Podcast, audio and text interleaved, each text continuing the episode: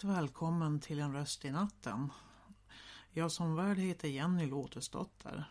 Eh, idag tänkte jag att vi skulle ta upp Johannes evangeliet första kapitlet. Då börjar vi med att fundera vem författaren till Johannes evangeliet var.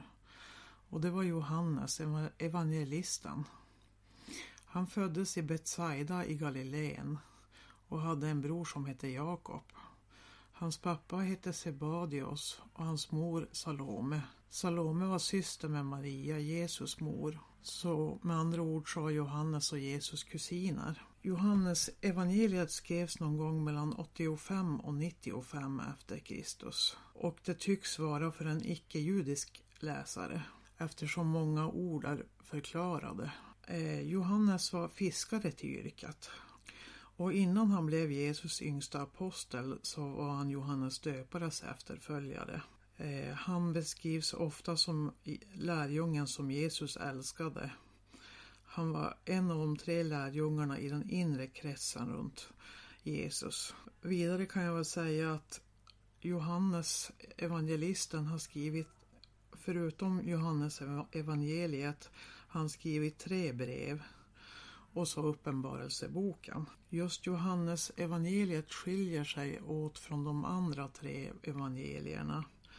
De tycks vara mer biografiska över hans liv och gärningar. Medan Johannes evangeliet syften vi, verkar vara att visa att Jesus är den Messias som profeterna förutsåg om och Guds enfödde son som kom för att ge dem som de som tror syndernas förlåtelse och evigt liv. Det var lite bakgrundsinformation om Johannes som har skrivit det här. Då börjar vi läsa. I tidens början fanns redan ordet. Ordet fanns hos Gud och ordet var Gud. Han fanns hos Gud redan i tidens början. Gud lät honom skapa allt som finns till. Det finns inget som inte har blivit skapat av honom. Allt liv kommer ifrån honom och hans liv är människornas ljus. Hans ljus lyser i mörkret och mörkret kan aldrig släcka det. Gud sände Johannes döparen för att berätta om ljuset så att alla skulle börja tro på grund av hans budskap. Johannes var inte ljuset, han var bara den som skulle göra ljuset känt.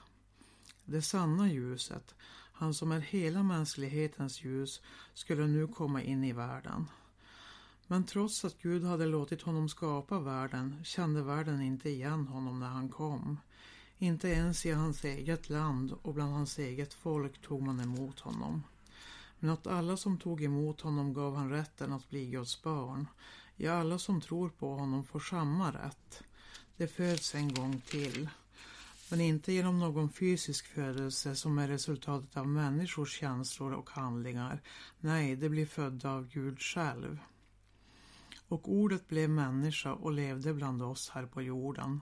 Vi såg hans härlighet, den härlighet som den enda sonen har fått av sin far i himlen. Och genom sonen har vi lärt känna Fadern och hans kärlek och förlåtelse. Johannes döparen talade om sonen och ropade till folket. Det var honom jag talade om när jag sa Han som kommer efter mig betyder mer än jag för han fanns till innan jag blev till. Ja, han var fylld av kärlek och förlåtelse och gång på gång har vi fått uppleva hans godhet mot oss. Mose gav oss lagen, men det är genom Jesus Kristus den utlovade kungen som vi har lärt känna Gud och hans kärlek och förlåtelse. Ingen har någonsin sett Gud, men hans enda son, som själv är Gud och finns nära Fadern, han har visat oss vem Fadern är. De judiska ledarna sände präster och tempeltjänare från Jerusalem för att fråga Johannes döparen om han var Messias, den utlovade kungen. Men Johannes förklarade öppet, nej, jag är inte Messias. Vem är du då? frågade de. Är du Elia? Nej, svarade han. Är du profeten som skulle framföra Guds budskap? Nej, svarade han. Då sa de, berätta vem du är något svar måste vi ha att ge till dem som har sänt oss. Vad säger du om dig själv? Johannes svarade dem då genom att citera det Gud sagt om honom genom profeten Jesaja. Han sa, jag är en röst som ropar i öknen, gör vägen rak för Herren. Det som hade sänts ut av fariseerna frågade honom nu, varför döper du folk om du varken är Messias eller Elaja eller den profet som Gud skulle sända? Johannes svarade dem, jag döper med vatten, men mitt ibland er står en som ni inte känner. Han är den som kommer efter mig och han är så mäktig att jag inte ens är värdig att knyta upp hans sandalremmar. Detta hände i Betania, en by på andra sidan Jordanfloden där Johannes döptes. Nästa dag fick Johannes döparen se Jesus komma emot honom och han sa det är Guds lam som tar bort människornas synd. Det var honom jag talade om när jag sa efter mig kommer en som betyder mer än jag, för han fanns till innan jag blev till.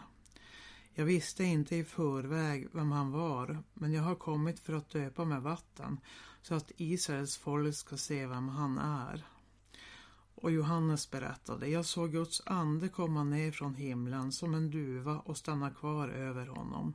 Jag visste inte i förväg vem han var, men då Gud sände mig för att döpa med vatten sa han till mig, när du ser anden komma ner och stanna kvar över någon, då vet du att han är den som döper med min heliga ande. Jag såg detta hända och därför kan jag intyga att han är Guds son. Dagen efter stod Johannes döparen där igen med två av sina efterföljare och när Jesus kom gående förbi, förbi såg Johannes på honom och sa det är, där är Guds lam. Johannes båda efterföljare hörde detta och började gå efter Jesus. När Jesus då vände sig om och såg att de följde efter honom frågade han dem, är det något ni vill? De svarade Rabbi, som betyder mästare, var bor du? Då sa Jesus, kom med mig och se. Och så gick de med honom till den plats där han bodde. Klockan var runt fyra på eftermiddagen när de gick iväg och de stannade sedan hos honom till kvällen. Den ena av de två som hade hört vad Johannes sa och sedan följt efter Jesus var Andreas, Simon Petrus bror. Den, det första Andreas gjorde efteråt var att leta reda på sin bror Simon och då han hittade honom sa han, vi har funnit Messias, den utlovade kungen och han tog med sig sin bror till Jesus. Jesus såg då på Simon och sa, du är Simon, Johannes son, men du ska kallas Petrus. Det betyder klippa. Dagen därpå tänkte Jesus gå till Galileen. Då träffade han Filippos och sa till honom, kom och bli min efterföljare. Filippos var från Betsaida, Andreas och Petrus hemstad. Filippos gick sedan för att söka reda på Natanael och sa till honom, vi har funnit en man som Moses lag och profeterna talar om. Han heter Jesus och är son till Josef från Nasaret. Nasaret, utropade Natanael. Kan något gott komma därifrån? Kom och se själv, svarade Filippos. Och när Jesus såg Natanael närmast med sig sa han, här kommer en ärlig och uppriktig man, en äkta israelit. Hur, hur kan du känna mig? undrade Natanael. Jesus svarade, jag såg dig under fikonträdet innan Filippos hittade dig.